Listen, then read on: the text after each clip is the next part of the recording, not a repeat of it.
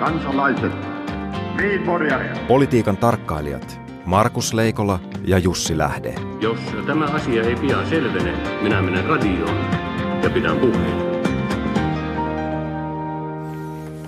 Terve Markus. Terve Jussi, taas on perjantai. Taas on perjantai ja tuota, hallitusti hallitus on ajanut sotejunan seuraavalle asemalle, kuten konduktööri Juha Rehula asian ilmaisi. Niin, ja kuten pääministeri Juha Sipilä ilmaisi, niin nyt on niin kuin kaikki uudistukset, joita on hallitusohjelmassa, on saatu, oliko se tehtyä tai liikkeelle, ja luulen, että moni toivoisi, että hallitus voisi todeta jo, että kyllä riitti. Vaan eipä riitä, ja kyllä tämä hallituksen dynamiikka itse asiassa on nyt sellainen, että kun muutamakin edellinen hallitus eli viimeiset vuotensa siten, että, että päätöksiä ei syntynyt siksi, että hallitus pysyisi kasassa. Mm-hmm. Ja nyt me ollaan tilanteessa, jossa tämänkin päätöksen oli vain synnyttävä, jotta hallitus pysyy kasassa. Ja mä luulen, että tämä on, tämä on tuota semmoinen, semmoinen asia, joka tulee leimaamaan hallitusta koko tätä Sipilän hallituksen kautta niin kauan kuin sitä sitten kestääkin, että päätöksiä on synnyttävä. Ja jos niitä ei jostain syystä synny, niin yksi kolmannes hallituksesta kimpaantuu ja, ja tuota, aina se on eri kolmannes. Tai sanotaan päätöksen näköisiä asioita, mä täsmentäisin. Sulla on Markus pointti Koska, tässä. koska tuota, tässähän Siis, ja kaikki, ka- onko niin, että kaikki päätökset eivät saa myöskään näyttää päätöksiltä? Toki, toki myös näin on hyvänä esimerkkinä se, että kun nyt ö, näihin ne, kehysriihessä 400 miljoonan lisäleikkauksiin mentiin, josta merkittävä syy oli se, että kaikki, kaikki tota, kun, kun on ollut niin pieni inflaatio, niin ei ole syntynyt säästöjä siitä, että on jäädytetty indeksi. Toisin sanoen, että, että automaattisia korotuksia Tämä on tosi vaikea itse asiassa seurata. Jos automaattisia korotuksia ei tule, eli jätetään korottamatta, eli valtion menot eivät myöskään kasva, mutta siitä ei seurannut mitään säästöjä siitä, että menot eivät kasva. Toisin sanoen, kun pyrkimys on miinusmerkkiseen eikä vain nollamerkkiseen tulokehitykseen. Ja sitten mentiin sinne, missä rahaa kuluu paljon ja kun se ei voinut olla sosiaaliterveyspuoli, monestakaan syystä yksi on se, että me emme tiedä vielä sen todellisia menoja. Ja se ei voinut olla koulutus, koska siitä on tullut luntatupaan niin paljon, että se olisi varmasti ollut kokoomukselle hallituskysymys tässä vaiheessa. Tai vähintäänkin opetusministerille. Niin se oli sitten nämä sosiaalietuudet. Ja mielenkiintoista on, kuten eilisessä Helsingin Sanomassa tota, toimittaja Teijo Sutinen paljasti, niin kun Juha Sipilä sanoi, että onko niitä nyt 25 eri kohdetta, ne löytyy helposti sitten teille. Eli kieltäytyy muistamasta tai sanomasta, niin toimittaja Sutinen kaivoi esiin, että kyseessä on lapsilisä, kotihoidon tuki, työttömän peruspäiväraha, työttömän työmarkkinatuki, kansaneläke, takuueläke. Toisin sanoen voi sanoa, että suhteellisen, suhteellisen niin varmalla kädellä voi sanoa, että juuri ne kaikkein heikko-osaisimmat. Tämähän on termi, jota käytetään monesti silloinkin, kun tästä ei ole kyse. Ja uskoisin, että tämän seurauksena taas vuorostaan tästä kolmijalkaisessa kiikkuvassa jakkarassa sitten, niin sieltä tulee aika paljon luntatupaan perussuomalaisille, että nyt on, kyse ei ole enää mistään taitetusta indeksistä tai muusta, vaan siitä, että suoraan lähdetään laskemaan näitä, näitä, näitä etuja, jotka, joita saavat ne, joilla on kaikkein heikoin tilanne. Niin, Alva Raalto aikanaan piirsi tämmöisen kolmijalkaisen jakkaran ja jokainen sellaisella istunut tietää sen, että jos nämä jalat ovat y- yhtä mitalliset, niin siinä voi pysyä, mutta jakkarat ovat menneet nurin muun muassa Islannissa. Jakkarat ovat nurin Islannissa ja, ja, ja tota, Islantia ja Panamahan yhdistää se, että toisessa on kanava ja toisessa on pelkästään vettä ympärillä. Tota, neljässä suunnassa, toisessa kahdessa suunnassa ja menee keskeltä. Ja Panama on toki aina ollut myöskin rahoitusskandaalien mekka. Niin, siis tämähän ei suinkaan ole ensimmäinen Panama-kriisi, joka kumoaa, kumoaa ja kaataa, kaataa hallituksia. Panaman kanavahan oli aikanaan Ranskan projekti, ei suinkaan Yhdysvaltojen, vaan, vaan tuota, siinä kävi sillä tavalla, että ranskalaiset jotka olivat antaneet näyttönsä Suetsin kanavan rakentajina, niin ryhtyivät sitten kanavaprojektiin ja, ja siitä tuli tämmöinen, voi sanoa, että yksi suurimpia aikansa joukkorahoituskohteita, koska sinne rynnättiin joukolla. Kansainväliset rahoittajat lähtivät siihen, siihen mukaan ja sitten kun kanavan rakentaminen osoittautui huomattavasti vaikeammaksi, niin sitä alettiin ensin Ranskassa peitellä ja lopulta sitten Ranska ajautui kriisiin ja niin ajautui muuten kriisiin moni, moni, moni yritys tai, tai tuota sijoittaja, joka oli lähtenyt Panaman kanavaa ei, ja vähän myöhemmästä ja. historiasta, niin ei nyt voi sanoa, että ihan ja lopu... täysin, täysin noiden tuota, huumerahojen Oliver Northin Juuri näin. ja Manuel Noriegankaan niin tuota, pankkiyhteydet olleet semmoisia, jotka olisi päivänvaloa kestäneet mm. tuossa muutama kymmenen vuotta, sit, vuotta sitten. Mutta se, mikä tässä on tuota, mielenkiintoista, on tietysti se, että nyt on niin yksi asianajotoimisto, toimisto paljastunut ja, ja, ja tuota, kaikki ne, jotka ovat olleet sitä mieltä, että maailmassa on yksi globaali eliitti, johon kuuluu samalla lailla huippurheilijoita, kuninkaallisia, biljonäärejä, huippupolitiikkoja, niin, niin kyllähän tämä, se mitä me tähän mennessä tiedämme tästä nimilistasta, mm. niin osoittaa myöskin sen, että et, et hurjinkaan mielikuvitus tässä suhteessa tai salaliittoteoria ei ole väärä. Sieltä löytyy suurin piirtein kuka kukin on. Ja, ja, ja tota, tästä nämä seuraukset ei ole pelkästään, nämä on niin kuin Islannista lähtee liikkeelle, mutta toinen mielenkiintoinen puoli on se, että jo tähän mennessä pari vuorokautta sen jälkeen on ehditty tehdä kotia sitä UEFA-toimiston saapa nähdä, jäävätkö jalkapallokisat Katarille, jäävätkö jalkapallokisat Venäjälle myöskin. Kyllä tässä keltaista ja punaista korttia nostellaan niin jalkapallossa kuin sen ulkopuolella, mutta et tota, Markus, mikä on sun arviosi siitä, että kuka on tai mikä taho on tällaisen tietovuodon varassa, koska näin suurta vaurautta on kyllä teknisesti pyritty suojaamaan mahdollisimman hyvällä tavalla. Mehän on yhtään varma, että se on suojattu niin hyvin, ne on usein. Mä luulen, että se ajatus menee juuri niin, että kun kyseessä on Panama, niin ne on turvassa.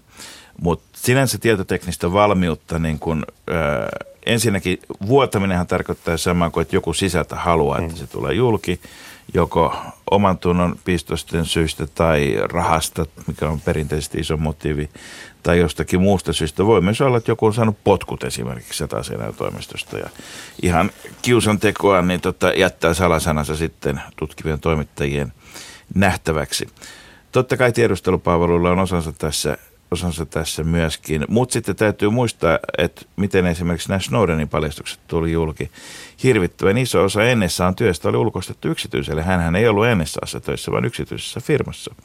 Ja, ja tuota, hänen toimipaikkansa oli Havajilla ja hän, se oli vähän, se oli vähän samalla lailla kuin tämä sodankäynti on ulkoistettu niille nörteille, jotka on jossain Kalliovuorten luolissa ohjailee lennokkipommeja Isiksen johtajien koteihin, niin samalla lailla – tämmöistä tiedustelutoimintaa harjoitetaan melkein kenen tahansa kotiläppäriltä. Mm-hmm. Et, et kyllä se voi sinänsä, sinänsä niin kuin, se voi olla kuka vaan. No, miten tämä kuka... En olisi myöskään ihan varma siitä, onko esimerkiksi Putinin äh, FSB täysin yhtenäinen ja vedenpitävä organisaatio. No, kuinka vedenpitävältä nämä Nordean selitykset ovat toistaiseksi sinulle vaikuttaneet?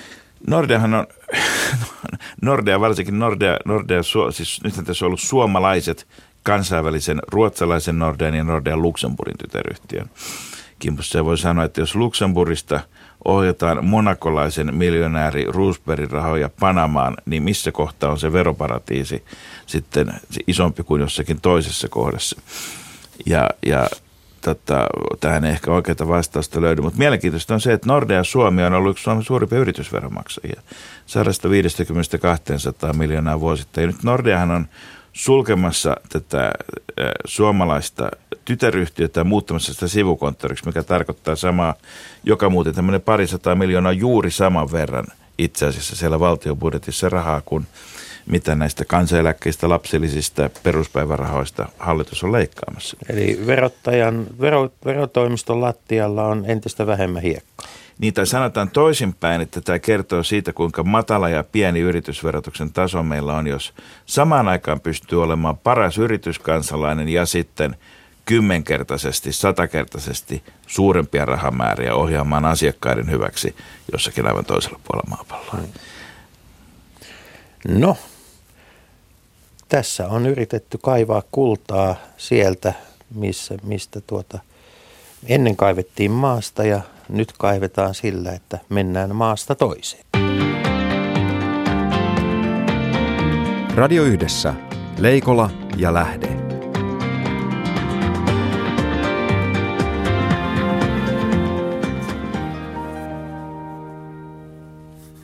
Ja tänään puhumme maanalaisista asioista, eli siitä, miten saadaan malmia pintaan sieltä, missä, missä se on. Ja meillä on vieraana kaivosteollisuus ää, alan toimialaliiton toimitusjohtaja Pekka Suomela, tervetuloa. Kiitoksia. Ja tietokirjailija, vapaa toimittaja Juha Kauppinen, tervetuloa. Kiitos. Pekka, Pekka Suomela, minkälainen on oma urasi ää, kaivosteollisuuden palveluksessa? Se on kovin pykäläpainotteinen. Mä olen juristi koulutukseltani ja aloitin tuossa joskus 90-luvun alkupuolella olin geologian tutkimuskeskuksessa lakimiehenä. Muutaman vuoden siellä ja sitten kysyttiin tällaiseen kaivoslakia valmistelevaan työryhmään mukaan 90-luvun lopussa. Ja siitä se oikeastaan sitten tämä kytkeytyminen tähän kaivosasiaan oli silloin välillä KTMssä ja sitten tuota 2000-luvun 2006-2007 siirryin silloiseen kauppa- ja teollisuusministeriöön sinne tuota, kaivosylitarkastajan tittelillä. Ja sitten tuli uusi kaivoslaki ja asiat lähti alta pois Rovaniemen suuntaan. Ja tuota, Mitä tarkoitat tällä, että asiat lähtivät alta? Viranomaistyö, siis lupa, lupamenettelyt ja lupien käsittely, ne siirrettiin uudessa kaivoslaissa valtion keskusvirastolle, jona toimii kemikaali- ja turvallisuusvirasto Tukes. Ja tuota, se osoitettiin tuonne Rovaniemelle ja minä jäin sitten, sitten tuota asiantuntijan tehtäviin työ- ja elinkeinoministeriön, kunnes sitten 2011 vuoden lopulla huomasin työpaikkailmoituksen, että silloinen kaivannaisteollisuus, nykyinen kaivosteollisuus ry etsi toiminnanjohtajaa. Ja minä nyt en ole mikään toiminnanmies enkä kovin suuri johtajakaan, mutta se sinänsä paikka tuntuu mukavalta. Ja tuolla nyt sitten Etelärannassa on siitä alkaen oltu. Eli olet nähnyt oikeastaan kaikkia näitä kolmea sektoria, elinkeinoelämää, viranomaisvalvonta ja sitten tutkimus, tutkimuspuolta. Niin tämä Geologian tutkimuskeskus GTK, niin sehän on suhteellisen vanha instituutio. Ja meillä Suomessa niin, niin voi sanoa, että on, on pitkään ollut ikään kuin, sinne on tullut kansalaiset lähettäneet näytteitä ja, ja sillä on, niin kuin voi sanoa, ollut, ollakseen tämmöinen tutkimuskeskus, sillä on ollut varsin vahva tämmöinen resonointi suuren yleisön keskuudessa. Kyllä, se on ollut siis 130 vuotta olemassa ja sinne liittyy monenlaisia, monenlaisia vivahteita Outokummun, siis Outokummun kaivoksen ja Outokummussa olevan esiintymän perustaminen ennen sotia. Sotien jälkeen elämä oli hyvin selväpiirteistä. Silloin oli Outokumpu-konserni ja, ja, ja sitten muutama muu. Ja sitten 90-luvun alussa, kun siirryttiin etan kautta Euroopan yhteisön kautta Euroopan unioniin, niin siinä vaiheessa sitten, sitten tuota, no, niin tilanne muuttui ja siitä alkoi aika pitkä muutosprosessi, joka ehkä vasta nyt tällä hetkellä näkyy. Eli GTK on sitten – palaamassa tai etsimässä uudelleen tämmöisen asiantuntija- ja, ja tuota, tutkimusstatuksensa. Että elinkeinoelämän edunvalvonta on heille ehkä, tai, tai edesauttaminen on nyt näyttää olevan jäämässä vähän, vähän niin kuin taka-alalla. Yhtä, yhtä vanha on oikeastaan myöskin tämmöinen Lapin kullan kimallus, että suomalaisilla on, on, on ennen kuin lotto keksittiin, niin, niin ollut pitkään niin kuin ajatus siitä, että tässä – maassa, joka on köyhä ja siksi jää, niin siellä kuitenkin voi piillä haaveiden toteumat. Minkä verran, Juha, Juha, kun olet siis, sulta on ilmestynyt juuri kirja yhdessä Samsa Oinalan kanssa kirjoitettu Talvivaaran vangit, joka, joka kertoo seikkaperäisesti tapaus Talvivaarasta, niin, niin ää, ennen kuin menemme Talvivaaraan konkreettisesti, niin minkä verran, minkä verran sä näet, että tässä, tässäkin on ollut kyse ikään kuin siitä, että meidän kulttuurinen perimämme tai perintömme on semmoinen, että tämmöiselle haaveelle rikastumisesta. Me ollaan ikään kuin jääty siihen Klondaikin aikaan, että se löytyy sieltä maan sisältä. Se on vain siinä, missä amerikkalaiset on siirtynyt autotalleihin jo 50 vuotta sitten. Tämä on mun mielestä tämä on mielenkiintoinen ajatus. Mä en ole koskaan tullut tätä ajatelleeksi. Mulla tuli yhtäkkiä mieleen se, että mäkin olen lapsena etsinyt niitä kiviä, Siis jotka sehän, kiiltää. sehän on ollut aivan huikea niin kuin tämmöinen joukkoistus tapa, että, että, että koulussa opetettiin, annettiin, jaettiin, jaettiin niitä rosopintaisia sulakkeita ja muita, että nyt, nyt me, menkää, menkää tytöt ja pojat etsimään kiviä ja Juuri näin. Eli siis löyty, on... löytyykö mitään? No löytyi, mutta varmaan tota, mä en vaan ole koskaan saanut lähetettyä niitä mihinkään sitten. tota noin, niin. Sulla on edelleen kivikokoelma siellä niin. Mä vaatekaapin kaivan sen jossain talvella. vaiheessa esille ja rupean ajamaan tuonne Hämeenlaan tai Hattulaan jotain kaivosta. Mutta tota, eli siis muistan vaan tämmöisen, että lapsuudesta ja siis justiin, justiin tota, tämmöisestä hommasta siinä varmaan on kyse, että sitten kun meillä on kuitenkin sosiaalidemokratia ja kaikki muut ohjanneet tämän maan sellaiseksi, mikä se on, missä, missä sitten tota, kaikilla on mahdollisuuksien tasa-arvo, mutta jossa sitten rikastumista, rikastuminen on ollut vaikeaa tai mahdotonta tai ainakin sitä on pidetty sellaisena, niin tota, tosiaan sitten joku tämmöinen tämmönen, maan, alle, maan alta nouseva suuri aarre, se on ollut jonkunlainen sitten tämmöinen silmissä kiiluva tota, pieni mahdollisuuden kipinä. Ja sitten tämä mielikuva on kuitenkin aika toinen asia kuin tämmöinen moderni ammattimainen kaivosbisnes. Niin, kyllä meillä tavallaan haaveista tuli totta, jos me ajatellaan sitten paitsi tätä kaivostoimintaa, niin sen ympärillä pyörivää muuta. Vaikkapa nyt sitten kiertotalous ja, ja cleantech ja outotech, joka on ehkä se lippulaiva meillä tässä. En tiedä mikä osa Outotekin liikevaihdosta tulee ulkomailta, mutta ainakin häviävän pieni osa tulee Suomesta. Että se, se tavallaan... Joka siis irtosi Outokummusta joitakin vuosia sitten. Joitakin, joku vajaa kymmenen nimenomaan, nimenomaan tämmöisen niin kuin metallien jatkojalostusteknologian. Niin Mutta tota, Kaivosteollisuus ryn toiminnanjohtaja Pekka Suomela. Suomessa on 46 kaivosta tai louhosta. Suomalaisessa mediassa on oikeastaan yksi, eli talvivaara.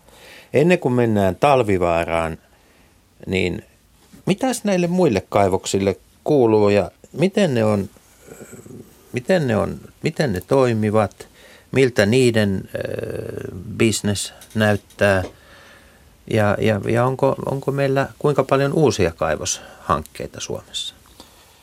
Tavallaan meillä löytyy sieltä niin kuin monta eri alalohkoa. Teollisuusmineraalit, kalkki, talkki, sitten lannoitemineraalit, niin se ei ole sillä tavalla tässä globaalissa konjunktuurissa niin tiukoilla. Se ehkä hengittää enemmänkin eurooppalaisen ja pohjoismaiden talouskehityksen myötä ja liikkeet ovat huomattavasti hitaampia.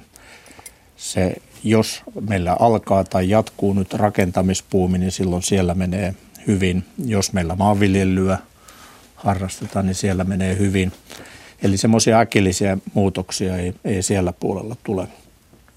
Metallimalmikaivokset on sitten ne, jotka ovat olleet tässä vuoristoradassa, siis kun kysyntä on ollut voimakkaasti heittelevää ja, ja sitä kautta sitten hintataso, tai toisinpäin, kun hintataso on äkillisesti noussut ja äkillisesti laskenut. Niin Eli, siinä eli jos vähän tiivistetään tai avataan, niin, niin kuin Amerikassa tuota, näiden asuntolaina, ää, asuntolainakriisi käynnisti finanssikriisi, jonka seurauksena ei ollut rahaa niin paljon ostaa, ostettiin vähemmän iPhoneja ja pädejä, niin Kiinan metalliteollisuus lähti sakkaamaan ja sinne ei tarvittu niin paljon raaka-aineita, jonka jälkeen raaka-aineiden hintataso tippui, joka tarkoitti samaa kuin, että kaivostoiminnan kannattavuus laski, joka tarkoitti samaa kuin, että kaivoksia on maailmalla suljettu tai avattu tai otettu uudelleen käyttöön tai perustettu tai lykätty suunnitelmia niin tämän, tämän kaltaisten perhosten Juurikin siipien näin. Juurikin iskujen näin. seurauksena. Ja Kiinassa lisäksi suojatullit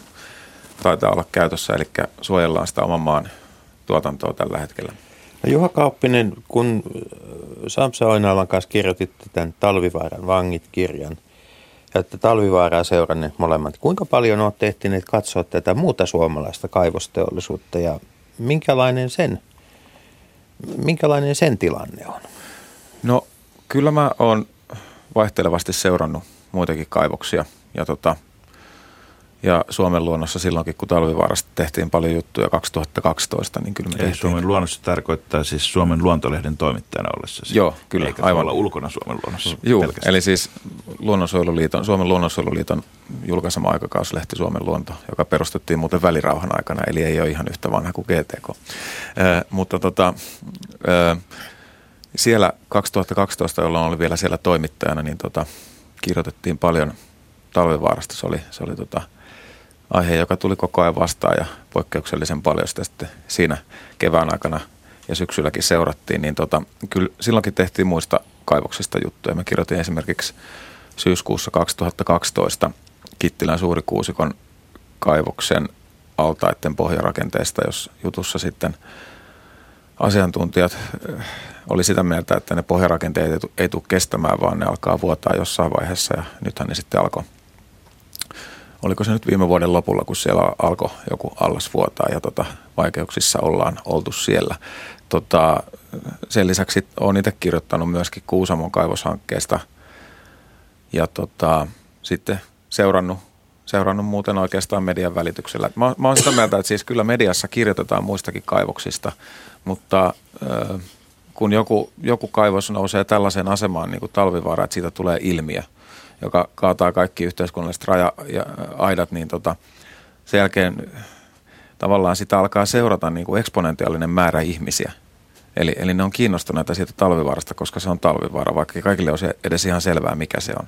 Sen sijaan, jos mainitaan Rompas, Mooson kaivos, kaivosyhtiö, tai jos mainitaan tota, Rukan, Rukan läheisyydessä olevat tota noin, niin, kultakaivoshankkeet, tai, tai jos mainitaan niin kuin Kittilä tai jotain muita, niin kuin mitä mediassa mainitaan koko ajan, niin ne menee tavallaan ohi semmoisena normaalina yhtä elinkeino, elinkeinon haaraa niin kuin seuraavana uutisointina. Ja kyllä sieltä mä löydän ainakin jonkunlaisen tota, semmoisen, semmoinen seuranta on olemassa mediassa.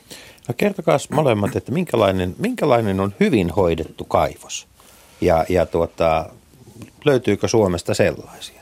Löytyy meiltä useitakin sellaisia kaivoksia. Ne, jotka on perustettu jo tuossa aikaisemmin, jotka ovat ehtineet ikään kuin kasvukipunsa hoitaa, jotka, jotka, joissa talous on kunnossa, joissa ympäristöasiat on kunnossa ja jossa sitten tuota, tuotetta tulee suomalaiseen metallijalostuksen tilkkeeksi, niin se on kai se hyvä kaivos. Pyhäsalmen kaivos, Kittilän kultakaivos, sitten Kevitsan kaivos, Siilijärven apatiittikaivos. Tässä on nyt muita esimerkkejäkin tietysti löytyy. Meillä on hyvin eri kokoisia. Sitten on maanalaiset ja, ja apolouhokset. Siinä on erityyppisiä. Mist, mist, niin. tota, mikä, miten, vo, miten voisi tiivistää sen, että missä, missä vaiheesta ja mistä syistä sitten tämä kaivostoiminta alkoi valua ulkomaisiin käsiin, kun, kun voi sanoa, että vanha polvi ajatteli, että Outokumpu on yhtä kuin suomalainen kaivostoiminta. Ja tänä päivänä sieltä ei Outokumpua löydy, mutta sen sijaan globaaleja kaivosjätteiden pääkonttorit ovat sitten joko Kanadassa tai Etelä-Afrikassa tai Britanniassa usein. Heitän tässä Pekalle palloa heti, se, heti, heti kohta, mutta, mutta mun käsitys tästä niin kuin pintapuolisesti seurannana on se, että, että tämä on tietoinen valinta 2000-luvun alussa ja silloin joskus, kun kaivos, kaivosteollisuutta pidettiin auringonlaskun alana, niin kuin sitä aina säännöllisin välein pidetään, koska se on suhdanteista, suhdanteille herkkää ja tota, eli kysynnälle sitä, mi- mitä me Auringonlaskuhan on myös suhdanne. Se tapahtuu kerran vuorokaudessa. niin, niin, tota noin, niin aivan, eli siinä mielessä täydellinen vertaus. Niin, tota, niin siinä vaiheessa on, se on niin ollut tietoinen strategian valinta ja silloinhan, silloinhan Talvivaarankin oikeudet on siirtynyt Pekka perälle tässä rytäkässä, mutta Pekka Suomella osaa Niin, ehkä siis tästä että, että tietoinen, tietoinen valinta, se oli ehkä Outokummun strategiavalinta silloin, kun maailma näytti sillä tavalla, että raaka-aineita saa ikään kuin kaupan hyllyltä ja hintakin oli, oli tuota edullinen. Toki meillähän säilyi kuitenkin myös kotimaista toimintaa eri yhteyksissä ja tällä hetkellä meillä on sitten tätä pienempiä kaivoshankkeita tai pienempää kaivostoimintaa, jossa on suomalaista. Sitten tuli tietysti se, että nyt uudet, uudet tuota varsinkin isommat kaivoshankkeet, ne vaatii valtavia investointeja ja sitä on yritetty monella eri tapaa, erilaisia kotimaisia rahastomalleja ja, ja tuota, on eläkeyhtiöiden kanssa ja pankkien kanssa, mutta sellaista, sellaista niin kuin voiman yhdistämistä ei ole löytynyt, että olisi, olisi saatu perustettua näitä niin kuin talvivaratyyppistä tai muuta, joissa investoinnit on miljardit tai siitä enemmän. Ja heitän tähän vielä niin kuin jatkoajatuksena, että, että tavallaan se ei ole ollenkaan niin helppo kysymys, että, että kotimaisiin käsiin, yes, että se olisi niin kuin joku tosi hieno juttu, koska nythän jos katsotaan talvivaaraa tai terrafamea, niin kyllähän monien mielestä se ongelma on siinä nyt justiin se, että kun se on valtion sylissä, niin ei siellä voida tehdä niin kuin tavallaan objektiivisia tai niin kuin tällaisia liiketaloudellisesti järkeviä valintoja, koska, koska tota, se halutaan pitää pystyssä, se on, se on niin kuin työllistäjänä iso, iso tekijä ja näin poispäin. Ja tota, et sitten esimerkiksi kun, olikohan se Kevitsan kaivos muutama vuosi sitten, kun se oli, se oli avattu, niin sitten siitä toimitusjohtaja heti sanoi julkisuudessa, että, että jos hinnat laskee, niin on täysin mahdollista, että se suljetaan se kaivos. Ja tota, siitä, siitä nousi niin kuin silloin, tai niin kuin semmoinen aiheuttaa tietysti huolta ihmisissä, mutta että se on niin kuin kaivosteollisuuteen sisäänrakennettu ominaisuus, että se menee. On, maailmalla on kaivoksia, joita on avattu ja suljettu, avattu ja suljettu. Ja se Laajenee ja supistuu. Ja no aivan, ja niin kuin tässä Talvivaara isona kotimaisena hankkeena, puhumattakaan Terrafamesta, valtion kaivoksesta, niin yhtäkkiä tämmöiset lainaalaisuudet niin kuin heitetään pois siitä kuviosta ja sitä aletaan vaan pitää pystyssä hinnalla millä hyvänsä. Niin kumpi on näistä parempi? No, mutta käydään, talvi, käydään, niin. talvivara osalta tai talvivara esiintymä, jota Terrafame nyt pyörittää, niin siinähän on tietysti se, että toisin kuin muut, niin siellä ei voi kääntää vivusta ja pistää koneita kiinni ja mennään hyvät herrat, siihen. Mennään talvivaaraa hieman myöhemmin, mutta käydään vielä läpi se, että minkälaisia kaivoshankkeita Suomessa on tällä hetkellä vireillä ja miltä, miltä näyttää niin kuin tuleva vuosikymmen? Avataanko meillä uusia kaivoksia ja jos niin, minne? Voi olla, että menee eräskin tovi ennen kuin uusia avataan. Meillä on pienempiä hankkeita aika hyvässäkin vauhdissa. Eivät ehkä avaudu tai lähde edes niin kuin rakennusvaiheeseen tänä vuonna, mutta vuoden parin sisällä. Siellä on hopeakaivoshanketta, siellä on litium hanketta tuolla keskisellä Pohjanmaalla. Ja tuota, sitten on, on joitakin isompia esiintymiä, niin kuin siellä ennen puhuttiin Rovaniemen maalaiskunnasta, se on nykyään Rovaniemen kaupungin ja Ranuan rajamailla on se, se tuota, Palladium-hanke. Onko se Rompas nimenomaan? Rompas on sitten taas siitä sinne Ylitornion suuntaan. Niin, se on se okay. kulta, kultahanke, joka on niin kuin varsin alkuvaiheessa. Juh. Että tämä Suhangon hanke olisi niin kuin yksi sellainen niin, ison luokan. Mutta näyttää siltä, että, että tuota suhdannetila on, on sellainen, että rahaa ei ole tarjolla. No kun puhutaan pienestä kaivoksesta, niin kertokaa minulle, mitä maksaa pieni kaivos perustaa? Mitkä ne pääomat? Alta 100 miljoonaa. Ja. Siis semmoinen 40 80, niin se on ehkä pieni. avolouhoksia vai? Pääsääntöisesti ovat, mutta esimerkiksi tämä hopeakaivoshanke siellä Sotkamossa, niin siellä on valmis, valmis tuota maanalainen tutkimustunneli, jota voi sitten hyödyntää. Että se tulee olemaan maanalainen.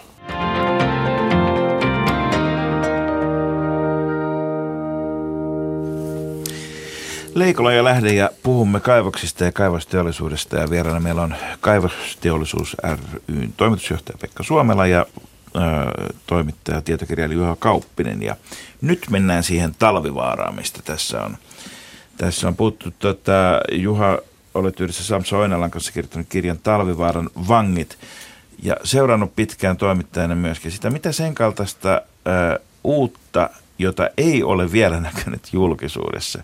Sulle tuli nimenomaan tätä kirjaa tehdessä vastaan.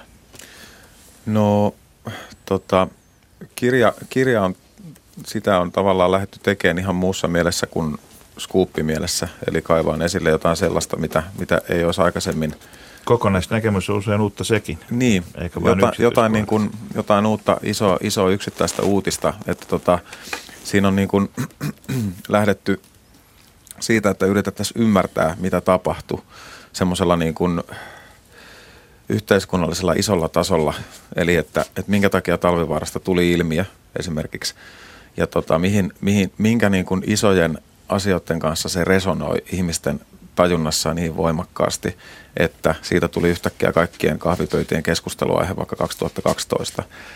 Ja tota, sitten toisaalta, kun mä oon itse ollut ympäristötoimittaja 15 vuotta, niin, niin tota, mun niin kun, kun mä oon talvivarasta kirjoittanut juttuja, niin siinä aikana mulla on niin kuin syntynyt sellainen ajatuksia ja näkemyksiä niin kuin siitä, miten, miten valtio toimii, miten, tota, miten viranomaistahot, valtion instituutit toimii ja, tota, ja, ja niin kuin minkälaisia ongelmia siihen mun mielestä liittyy. Ja, niin kuin, ja tota, sitten toisaalta niin kuin koko tästä meidän ympäristö ja tämän niin kuin elinympäristö ja luonnon niin kuin puhtaan luonnon säilyttämisestä sillä hyvin niin kuin yksinkertaisella ö, tavalla. Eli että meillä on puhtaita järviä ja hirveän suuri joukko ihmisiä on sitä mieltä, että ne puhtaat järvet pitäisi säilyttää puhtaina tai että elinkeinotoimintaa ei voi alkaa harjoittaa niin, että useita järviä saastuu vaikka ympäristöluvan niin kuin vastaisesti tai hengen vastaisesti ja näin poispäin. Eli eh, tässä on sitten niin kuin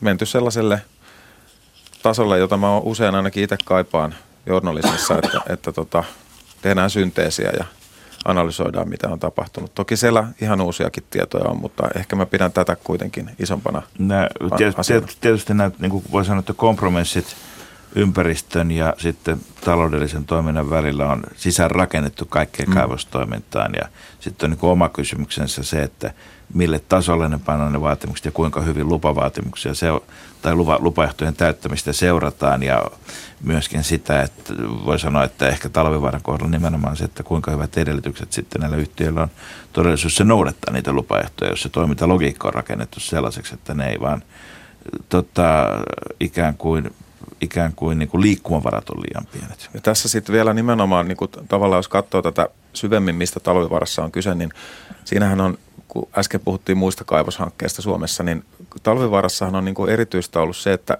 se ei esimerkiksi ole minkään natura-alueen tai minkään muun poikkeuksellisen arvokkaan luontokohteen vieressä. Ja se on tavallaan tekee siitä poikkeuksellisen kiinnostavan keissin sen takia, että kyse ei silloin ole jonkun yhden ludelajin suojelusta, ja, ja jossa mentäisiin niin tähän, tähän Karkeasti isommin vielä, että ei ole niin korvamerkitty mihinkään niin spesifiin käyttöön. Niin, ja, ja tota, eli, eli niin kuin se, että ne on tavallisia suomalaisia metsäjärviä.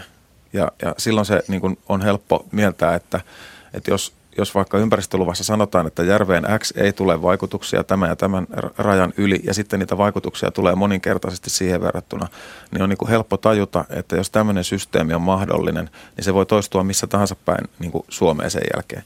Mutta sen sijaan monissa uusissa kaivoshankkeissa, nyt esimerkiksi Viiankiaapa on yksi sama juttu Kuusamossa kaivoshankkeet, niin niissä on kyse ihan toisen tyyppisestä niin kuin asetelmasta. Eli se asetelma on se, että on niin kuin luontoarvoiltaan jossain Kuusamossa kyse niin kuin täysin poikkeuksellista luonnosta. Samoin Viiankiaavalla, joka on naturalla suojeltu suo, jonka alla on rikas, rikas malmiesiintymä, niin, tota, ö, niin siinä puhutaan niin kuin poikkeuksista luontoarvoista, jotka on suojeltu naturalla. Ja tota, jos puhutaan siitä, että, että sille kohdalle lähdetään perustamaan kaivosta, niin puhutaan silloin samalla siitä, että naturaa lähdetään niin kuin purkamaan ja sille etsittäisiin niin kuin vaikka korvaavia kohteita, jotain toisia soita. Ja se on ihan toisen tyyppinen keskustelu ja niin kuin, ja mä veikkaan, että sitä tullaan käymään parin kolmen seuraavan vuoden aikana Suomessa niin kuin näkyvästi jossain Eli puhutaan vaiheessa. isommista yhteiskunnallisista reunaehdoista kuin vain yhdestä nimenomaisesta tapauksesta. Niin, ja oikeastaan se tietysti aina on kyse talous, taloudesta ja taloudesta toiminnasta, luonnosta, ympäristöstä, mutta myös sitten yhteiskunnan tarpeista. Jos mm, ajatellaan edusta. tämän aamun Hesaria ja juttua siinä kivilouhoksista, että miten ottaa koville avata kivilouhoksia, jotta saadaan kiviaineksia tämän kasvavan pääkaupunkiseudun tarpeisiin, niin se kertoo siitä eri mittakaavassa ja vähän eri näkökulmasta Talvivaarahan on valtavan iso avolouhos ja nimenomaan se louhosalueet ja se bioliuutukseen varatut maa-alueet tekee siitä, se taitaa olla yhtä suuri kuin Helsingin lentokenttä. Ja, ja tuota, siinä mielessä niin kun me tietysti odotamme, että siitä tulisi NS-normaali kaivos, se olisi osa tätä meidän kaivosperhettä, mutta se on moninainen tarina. Mun täytyy tunnustaa, että mä en ole tuota kirjaa lukenut, enkä ole lukenut muitakaan näitä talvivaara-kirjoja. Minulla on varmaan sitten aikaa myöhemmin niitä lukea. Mutta tuota, se on niin kuin monen tyyppinen, se on taloudellinen tarina, se on Pekka Perään ja hänen niin kuin peränantamattomuutensa liittyvä tarina, se on meidän ympäristö lainsäädäntöön liittyvä tarina, se on kaivostoimintaan ja sen julkisuuteen, läpinäkyvyyteen liittyvä tarina. Se on myös tietysti jatkojalostuksen tarina Suomessa. Sehän ei ole pelkästään kaivos, vaan siinä on tämä metallierotustehdas. Meillähän tuodaan noin kahden miljardin edestä rikasteita Suomeen ja me itse pystytään niitä tuottamaan vain ehkä muutamalla sadalla miljoonalla. Että tässä Ker- mielessä. Niin. Niin. Kertokaa nyt kuulijoille ja meille, Markukselle ja minulle ihan tiiviisti, että mikä talvivaarassa meni vikaan? No, jos ihan sitä juurisyytä katsotaan, niin vikaan, vikaan meni se, että tämä prosessi, jolla siellä erotetaan ö, malmista metallia eli nikkeliä pääasiassa, niin se prosessi ei ole toiminut missään vaiheessa sillä tavalla, kun sen suunniteltiin toimivan.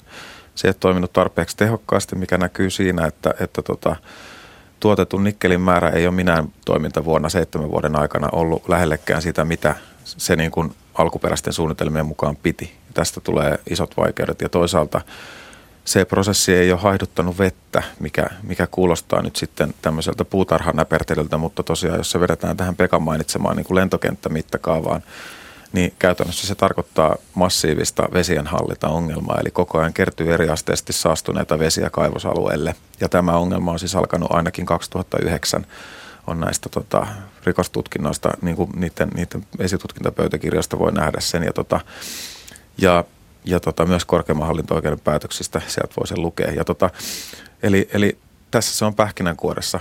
Se, se prosessi, mikä siellä on, ei ole tähän mennessä koskaan toiminut niin kuin sen piti.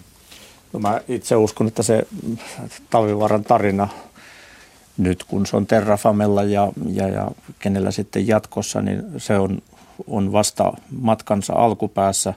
Ongelmat on olleet mittavia. Ehkä kyse on siitä, että se on ollut, ollut projekti, hanke alun pitäen. Se ei ole ollut is, ison kaivosyhtiön ö, rakentama – lisäkaivos itselleen, vaan siinä on ollut, ollut tuota tiukka projektiaikataulu, tiukka projektirahoitus ja, ja sillä tavoin siinä on painiskeltu näiden asioiden kanssa, josta tulee sitten, sitten tuota, tai syntyy näitä, näitä tuota, ennen kaikkea vesien hallintaan liittyviä kysymysmerkkejä. Nythän heillä on tilanne sellainen, että se valuma-alue, jotka siis ne vedet saastuvat siitä, kun ne valuvat sitä maan pintaa ja oija ilman, että sillä on kaivoksen kanssa mitään tekemistä, niin he joutuvat keräämään ne kaikki vedet siltä alueelta ja käsittelemään ja siinä heillä on lotraamista kyllä niin kuin tuleviksi vuosiksi ihan riittävästi. Siis onhan sillä toki kaivoksen kanssa siinä tekemistä, että kun tässä, on, tässä, tässä valuma-alueongelmassahan on kyse esimerkiksi siitä, että kun siellä on vaikka tota, ö, neljä kilometriä mitta, mittainen niin kuin alue tota, malmikasaa, eli missä on tätä niin kuin malmia louhittuna ja rouhittuna pieneksi materiaaliksi sen päälle, jos siihen sataa vuodessa puoli metriä vettä, joka reagoi heti nopeasti tämän malmin kanssa ja valuu jonnekin, niin tota, ja, ja sitten myös niin kuin kaikkialla, missä tätä malmia on siellä, niin se reagoi nopeasti veden ja ilman kanssa. Ja tota, tämä synnyttää sitä jätevettä. Et siihen, mutta Toki myös, näinkin, mutta on myös muita vesiä. On tässä, tässä, tässä tota, niin kuin tietysti kaikessa – ei vain teollisuus, vaan kaikessa elinkeinotoiminnassa tietysti myöskin niin yritetään kehittää menetelmiä ja, ja, ja, ja tuota, saada tuottavuutta sitä kautta lisää. Ja talvivaarassa on ollut kyse myöskin siitä, että tämä bioliuotus, jossa bakteerit hoitavat, siis tuota, tietyn tyyppiset bakteerit hoitavat, hoitavat nimenomaan tämän malmin irrottamisen, niin sitä ei oikeastaan näin arktisissa oloissa ollut koskaan kokeiltu missään. Tässä oli tämmöistä pioneerihenkeä, että nähtiin, että, nähtiin, että – menetelmä, joka periaatteessa on luontoa säästävämpi kuin se, että mekaanisesti irrotetaan kaikki. Annetaan siis annetaan ikään kuin luonnonmukaisten prosessien tietyssä mielessä niin hoitaa tämä asia, niin, niin tota, eikö tässä vähän käynyt sille, että siitä tulikin hirviö sitten, kun se tuotiin oloihin, oloihin jossa sitä ei oltu koskaan kokeiltu ja missä mikä oli toiminut laboratoriossa, mikä oli toiminut lumettomilla alueilla, Chiilessä, Australiassa hyvin, niin talvivaara joutui sitten koekentäksi. No hirviöhän se toistaiseksi on ja, ja haluan sanoa niin kuin kompata, mitä Suomella tässä äsken sanoi, että, että mielenkiintoista nähdä, missä ollaan vaikka kolmen tai viiden vuoden päästä. Eihän sitä meistä kukaan oikeasti tiedä ja se on, se on niin kuin, ei, ei voi tuomita niin kuin hanketta sen tulevaisuutta pelkästään sen menneisyyden perusteella. Mutta mä Juha, sanon, tähän, niin. pidätkö, pidätkö mahdollisena sitä, että talvivaarasta tulee toimiva ja hyvin hoidettu kaivos?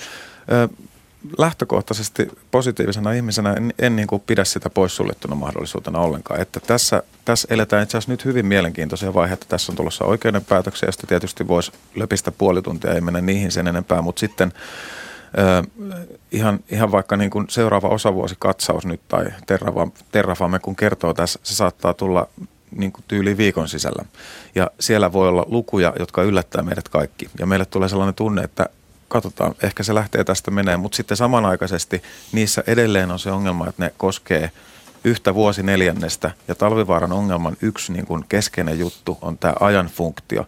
Pitäisi saada tapahtumaan yhden vuoden aikana tietty proseduuri, seuraavan vuoden aikana, sitä seuraavan vuoden aikana, perustaa neljä kasaa, pyöräyttää ne ympäri, saada niistä tietty määrä nikkeliä liukeneen. Saada asiat toimimaan ja mielellään vielä sitten tasolla, jossa sitä nikkelistä saa rahaa. Toistuvasti. Ja kun, ja kun työn tekevät bakteerit, niin, niin niitähän, niille, ni, niitähän ei voi niinku komentaa ja sanoa, että kaivos on kiinni, menkää kotiinne, niin. koska ne on kotona. Mutta niille ei myöskään tarvitse palkkaa maksaa, ne tarvitsee vain rikkihappoa. Niin, eikö tämä siinä, se... mielessä, eikö tämä siinä mielessä kuitenkin aika ainutlaatuinen tilanne, että meillä on siis tietysti mielessä, että riippumatta siitä toimiko prosessi tai ei, niin, niin tässä on vääjäämättä nyt Suomen luonnossa toiminnassa sellainen elementti, joka, jonka, joka, tota, josta voidaan kysyä, onko se hallittavissa? Kyllä se minusta on hallittavassa. Mä kävin viimeksi siellä helmikuun alussa Terrafame Oyn vieraana. Terminologia pitää tässä opetella nyt. Ja kun en Italia osaa, niin lausun sen nyt Terrafame sitten. Niin tuota, kyllä siellä niin kuin näytti, näytti siltä, että, että sekä se bioliuotus, jonka he ovat oikeastaan aloittaneet tietyllä tavalla uudestaan, ja sitten myös se metallierotustehdas, niin silloin kerrotun mukaan, niin se näytti olevan, olevan hyvässä mallissa. Juha tuossa vähän niin kuin downshiftas mahdollisesti nyt osavuosikatsauksessa tulevia hyviä uutisia jo valmiiksi, mutta minusta niihin ei kannata ottaa kantaa, ei sen enempää niin kuin kehua eikä, eikä tota olla liian optimisti, mutta ei myöskään pessimisti. Se, mitä sinne on nyt rakennettu, niin tuota, se vaatii kuitenkin myös tältä Terrafamelta tai sen seuraajalta niin aika, aika tavalla aikaa, että se niin kuin ympäristönäkökulmasta, vaikutusten näkökulmasta saadaan kuntoon talousnäkökulma on sitten vähintäänkin yhtä iso kysymys, koska ei ole näköpiirissä, että meillä nikkelin hinta lähtisi nyt ainakaan tämän vuoden aikana eikä ihan heti ensi vuoden aikanakaan liikkeelle. Mutta näitä bioliuotuskaivoksia ei mun käsittääkseni ole missään päin maailmassa myöskään suljettu. No en ole sillä tavalla tutkinut, mutta ne mitä on tiedossa, se on kuitenkin kaivoksilla verraten uutta teknologiaa tai käytössä, niin, niin äh, kuparin tuotantoonhan sitä on ja ne on tuotannossa sikäli kun, kun tuota taloudellisesti ovat kuparin hinta on myös laskenut. Sitten Turkissa on, on tuota, äh, kultakaivos hanke tai hankkeita. Jotka ja on... jossain päin maailmaa on myös ollut tämmöisiä mielenkiintoisia mutaatioita tapahtunut näissä bakteereissa. Mikä, kun puhutaan näistä luonnonilmiöistä, niin näissä on tietysti tämmöinen puolensa kanssa. Radiohelissä Australiassa on tainu, taidettu yksi nikkelikaivos tällä menetelmällä toimiva, toimiva sulkee. Mutta tota, Ajaa alas on varmaan ehkä vielä Niin, aivan, aivan joo. Mutta siis tässä niin kuin mä, en, mä tiedän, että mä härkin kusiaispesään, kun mä sanon tämän, mutta mä sanon silti, että, että mua ihmetyttää tämä, että miksi sitä ei voisi sulkea sitä kaivosta. Mä en halua sanoa, että talvivaara kautta Terrafame pitäisi sulkea, mä en ota siihen kantaa, mutta, mutta jos, jos tota ajattelee sitä, sen, sen prosessin niin kuin, kuinka haasteellista se on ollut saada toimimaan, eli, eli puhutaan bakteereista, jotka tarvii optimaalisen määrän ilmaa ja vettä, että il, niin happea, ilmaa ja vettä, ja tota noin, niin sitä sinne kasoihin syötetään, jotta se, jotta se toimisi, niin tavallaan silloin arkijärjellä ajateltuna tulee sellainen tunne, että jos siihen ajetaan maata päälle ja lopetetaan ilman ja veden syöttäminen sinne ka- ka- kasoihin, niin ka- käytännössähän sitten se jonkun aikaa jatkuu siellä, se prosessi, mitä siellä maaperässä tapahtuu koko ajan muutenkin mustaliuskeessa. Se on niin kuin hyvin mielenkiintoinen ja poikkeuksellinen sinänsä kokonaan niin kuin kivilainaa maaneksena. Mutta en mä, mä en niin kuin näe siinä sitä, että miksi se on täysin mahdoton sulkea, tai ei täysin mahdoton, mutta sitä niin kuin jotenkin – pidetään tosi vaikeana. Sen sijaan mä, mä uskon, että tässä on enemmän kyse siitä, ja siis korostan, tämä mun mielipide ja näkemys, vaan mä ajattelen, että, että siinä on ehkä kyse siitä, että jos se halutaan vielä uudelleen avata – niin silloin se on vaikea sulkea tai keskeyttää. Et se on niinku se reunaehto siinä. Ja mä ymmärrän sen, että on paljon tahoja, jotka ei halua keskustella ollenkaan siitä, että se suljettaisiin pysyvästi, vaan siinä, siinä on tämmöinen reunaehto mukana, että se suljetaan ok, tässä mutta sitten joskus avataan. Tässä mielessä talvivaaran kohdalla niin standby-tila on hyvin eri asia kuin perinteisellä. Mm. Kyllä, perinteinen kaivos pystytään verraten pienillä panostuksilla pistämään tuota care and maintenance, niin kuin termi kuuluu. Talvivaarassa se on sitten kuitenkin ne 10 miljoonaa kuutiota ovat siellä vettä ja siinä mielessä sen, sen prosessin niin kuin, katkaiseminen se on teknisesti täysin mahdollista. Mutta onko, tämä kynnys sitten tota näihin lupiin niin kuin liian alhaalla, jos me voidaan lähteä tekemään tämmöisiä ensimmäistä, ensimmäinen maailmassa tyyppisiä kokeiluja kuitenkin lentokentän kokoisella alue, alueella, niin tota, josta peruuttaminen on sanokaa nyt vähintäänkin, että hankalaa sitten. No, jos ajattelee, tässä kun perehdyin tuota kirjaa kirjoittaessa talvivaaran näihin ihan varhaisiin vaiheisiin, niin se on jotenkin äärettömän mielenkiintoista niiden Kainuun Sanomien ja muiden juttujen perusteella. Se on aika hyvin dokumentoitu. Sellainen vaihe, missä siellä oli pientä toimintaa, yksi metsäautotie, järjetön määrä optimismia ja semmoista aurinkoista Suomi vuonna 2005-2006 tunnelmaa ennen finanssikriisiä. Ja tota, siinä kohtaa niin kun, se, mistä talvivaara on kritisoitu, on se, että nämä pilottivaiheen kasat, ne on ollut niin törkeän kaukana tästä lopullisen mittakaavan tuotannosta. Ja saatellaan koko niin teollisia prosesseja, niin tie, kaikki tietää sen, jotka, jotka niihin on perehtyneet, että mittakaava on iso asia. E, on aivan eri asia tehdä joku juttu postimerkillä ja lentokentällä.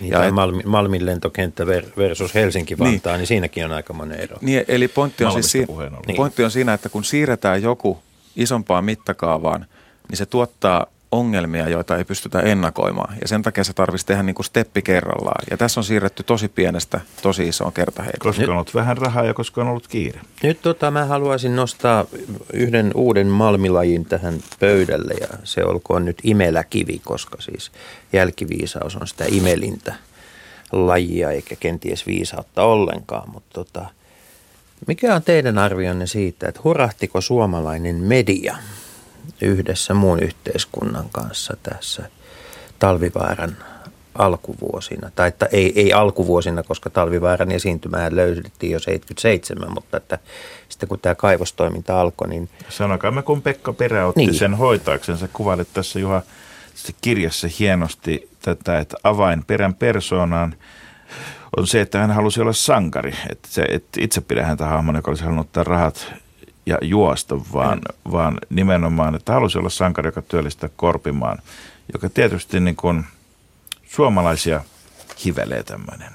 Mä oon, mä oon jäävi tähän media-asiaan, niin mä annan et, Pekalle. Et, et ole kyllä. En mä tuota,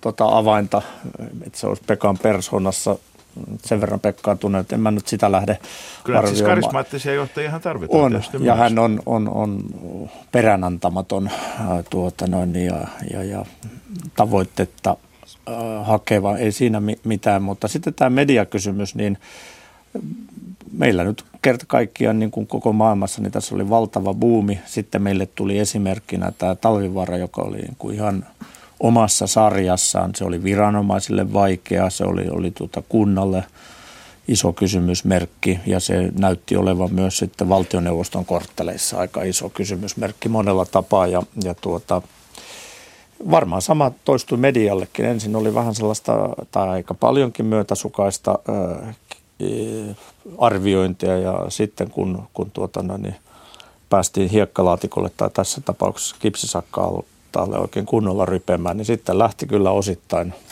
osittain juttu tuota aika, aika vauhdikkaaseen lentoon. Ja mä odotan nyt vielä tässä vuosi pari, kolme, niin sitten me päästään niihin jälkianalyyseihin, joihin ei liity sitten enää semmoista niin kuin voimakasta otetta, että päästään katsomaan missä menee, mutta tarinahan on moni, erittäin monimutkainen. Mä kuuntelin Juhaa ja sitten oli tämä tämä tuota, toinen tietokirjailija, te olitte siinä Hesarin haastattelussa.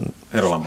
Niin, 120 minuuttia ja mä 60 minuuttia jaksan teitä kuunnella, joka oli... Ai säkö se olit, joka sitä se oli niin tota, oikein hyvä ja analyytistä, mutta se vaan kertoi uskomattoman määrän yksityiskohtia, mitä mm. tapahtui marraskuussa ekalla viikolla jossakin yleisötilaisuudessa tai kuka kertoi mitäkin missäkin. Et siinä on niin paljon yksityiskohtia, että sen sieltä voi ottaa jonkun palan, onko se sitten Pekan persona tai onko se suomalainen kaivosteollisuus tai onko se Kainuun luonto tai tuota, työllisyysnäkökulmat. Siinä on monia eri... niin kuin monimutkaisissa asioissa yleensäkin, niin, niin useat eri tekijät vaikuttavat ja ehkä tässä vähän niin kuin bakteeritkin, että tavallaan on vaikea ennakoida. Mm.